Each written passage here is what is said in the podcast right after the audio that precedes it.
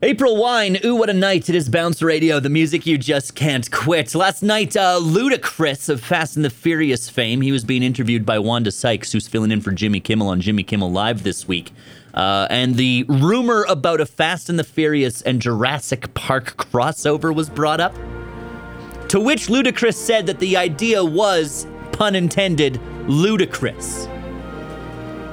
He says that's just absolutely ridiculous. It's so silly, even considering how silly Fast and the Furious can be.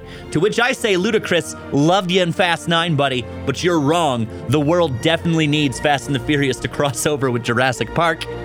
That's the next evolution of the Fast and the Furious franchise.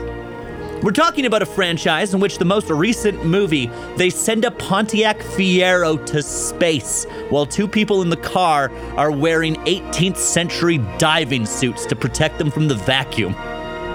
That's peak ridiculous. It was awesome. I loved that sequence in the movie. It made no sense and it was delightful. And where do you go from that? Literally, the only place to go from that is to Jurassic Park. I can see it now. They go to Jurassic Park.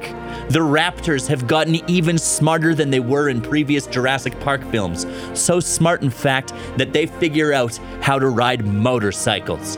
And then what happens? One of them eats Dom Toretto's kid, and Dom Toretto goes, Gonna have to kill these dinosaurs. They done killed my family. And then there's a car chase involving velociraptors on motorbikes. It sounds stupid, but all of us would love that movie. Bounce Radio.